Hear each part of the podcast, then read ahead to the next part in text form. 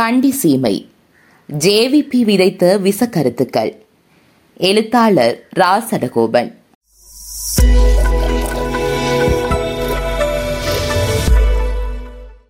இந்த நாட்டில் தொடர்ச்சியாக ஆட்சி செய்த ஐக்கிய தேசிய கட்சி ஸ்ரீலங்கா சுதந்திர கட்சி இவர்களுடன் கூட்டு அரசாங்கத்தில் ஈடுபட்ட பிரதான இடதுசாரி கட்சிகள் இவைகள் அனைத்துமே இனவாதத்தை கக்கிதான் இந்த நாட்டை ஆட்சி செய்தன.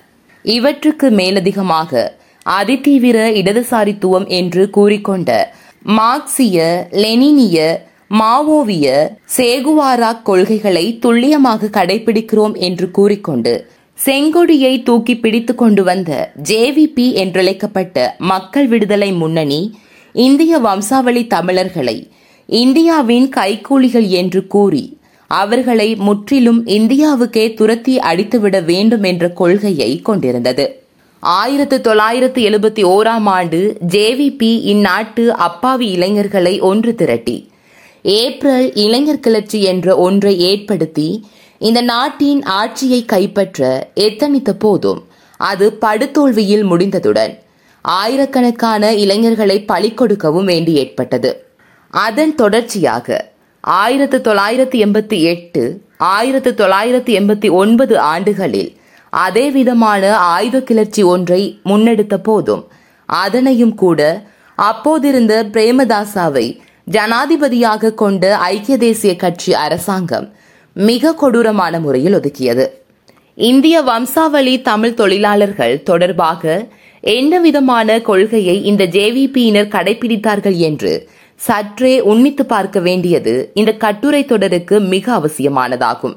ஏனென்றால் இவர்கள் இந்திய வம்சாவளி தமிழ் மக்கள் தொடர்பாக அன்றைய இளைஞர்கள் மத்தியில் விதைத்த இனவாதமும் துவேசமும் கொண்ட கருத்துக்கள் இன்றும் கூட இந்த மக்களுக்கு எதிராக சிங்கள மக்கள் மத்தியில் செயல்பட்டு வருகிறதை காணக்கூடியதாக உள்ளது. இந்த மக்களின் பிரச்சனைகள் தொடர்பாக ஒரு அரசியல் தீர்வொன்றை எட்ட முடியாமல் இருப்பதற்கும் இது இப்போதும் முட்டுக்கட்டையாக இருந்து வருகிறது. இந்த காரணியை மேலும் உக்கிரம் ஆக்குவதற்கு தூண்டுகோலாக இருந்த வரலாற்றில் நிகழ்ந்துள்ள சில நிகழ்வுகளையும் நாம் சேர்த்து பார்க்க வேண்டும். இவர்கள் தங்களை இடதுசாரிகள் என்று அழைத்துக் கொண்டாலும் அவர்களது ஒட்டுமொத்தமான கொள்கை சிங்கள பௌத்த அதிதீவிர தேசியவாதமாகவே இருந்தது. அவர்கள் இலங்கையில் வசித்து வரும் இந்திய வம்சாவளி தொழிலாளர்களை காரணமாக வைத்து இந்தியா தனது ஆக்கிரமிப்பை இலங்கையில் விஸ்தரிக்கிறது என்று பெரும் குற்றச்சாட்டை இந்தியா மீது சுமத்தி இலங்கையில் வசிக்கின்ற சகல இந்திய வம்சாவளி மக்களையும் இந்தியாவுக்கே துரத்திவிட வேண்டும் என்பதை தமது கொள்கைகளில் ஒன்றாக கொண்டிருந்தனர். இந்தியர்களை இலங்கையில் விட்டு வைப்பது இலங்கையின் சுதந்திரத்துக்கு எப்போதும் தடையாக இருந்து கொண்டே இருக்கும் என்று அவர்கள் கருதினர். அவர்கள் தமது கொள்கை பிரகடனத்தில் பின்வருமாறு தெரிவித்திருந்தனர். பிரித்தானிய ஏகாதிபத்தியத்தால் இலங்கைக்கு அழைத்து வரப்பட்ட இந்திய வம்சாவளி தொழிலாளர்கள் தொடர்ந்தும் இந்திய ஏகாதிபத்தியத்துக்கே சேவையாற்றுகின்றனர்.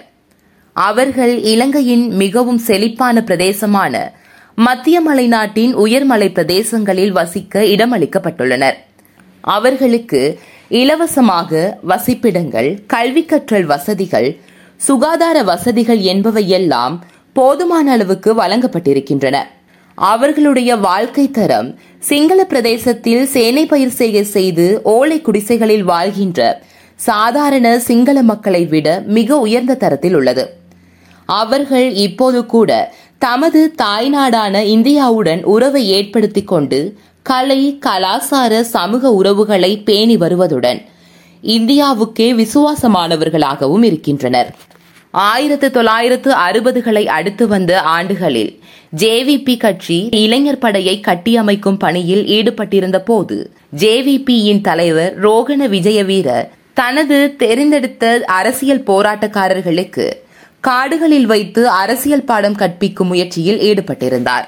அவரது ஐந்து பாடங்கள் என்ற விரிவுரை வரிசை அந்த கட்சியின் அரசியல் கொள்கையை அடிப்படையாக கொண்டதாகும். அத்தகைய விரிவுரை ஒன்றின் போது அவர் பின்வருமாறு குறிப்பிட்டார் என்று ஆய்வாளர் கலாநிதி ஜெயதேவ உயங்கொட தனது குறிப்பு ஒன்றில் தெரிவித்துள்ளார். தேயிலை பயிர் செய்கையானது நெற்பயிர்களை கொன்று குவித்து அழித்துவிட்டு அதன் இடத்தை தான் பிடித்து கொண்டது. அதேபோல் ரப்பர் பயிர் செய்கையானது குரக்கன் பயிர் செய்கையை கொன்று குவித்து அழித்துவிட்டு அதன் இடத்தை தான் பிடித்து கொண்டது. அதன் காரணமாக தேயிலை தொழில்துறையை முற்றாக அழித்துவிட்டு அது இருந்த இடத்தில் சுயத்தேவை பூர்த்தி பொருளாதார முறை ஒன்றை கட்டியெழுப்ப வேண்டும்.